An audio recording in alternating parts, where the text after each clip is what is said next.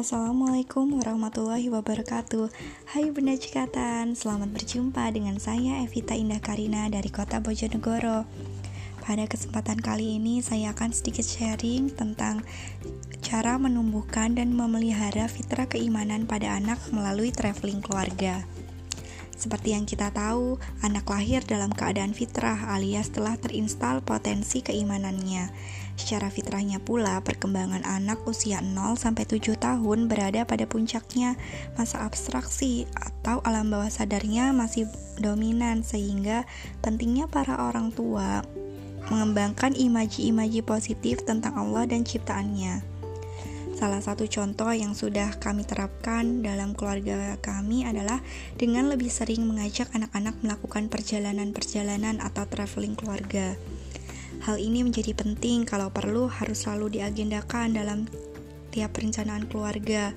Misalkan satu bulan berapa kali, ke mana saja, dan tujuannya apa itu harus jelas di awal.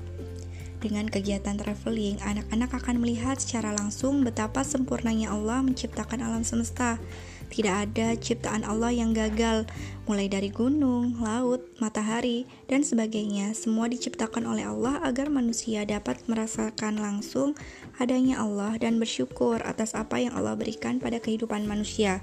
Caranya dengan kita beribadah hanya kepada Allah.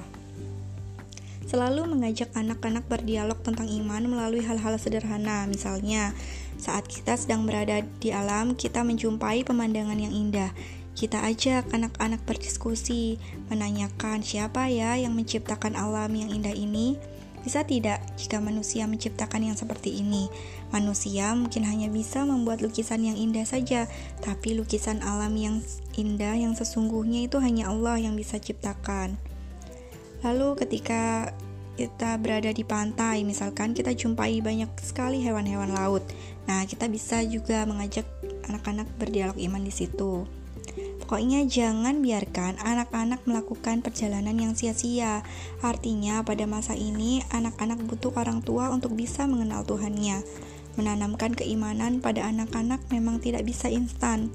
Nah, dengan mendekatkannya pada alam, iman itu dapat terus tumbuh dan berkembang dalam jiwa mungilnya, sehingga anak-anak akan semakin mengenal, semakin cinta, pada penciptanya sehingga akan konsisten pula dalam menjalankan tujuan hidupnya. Insya Allah ya. Baiklah, sekian dulu sharing singkat dari saya. Semoga ada manfaatnya. Wassalamualaikum warahmatullahi wabarakatuh.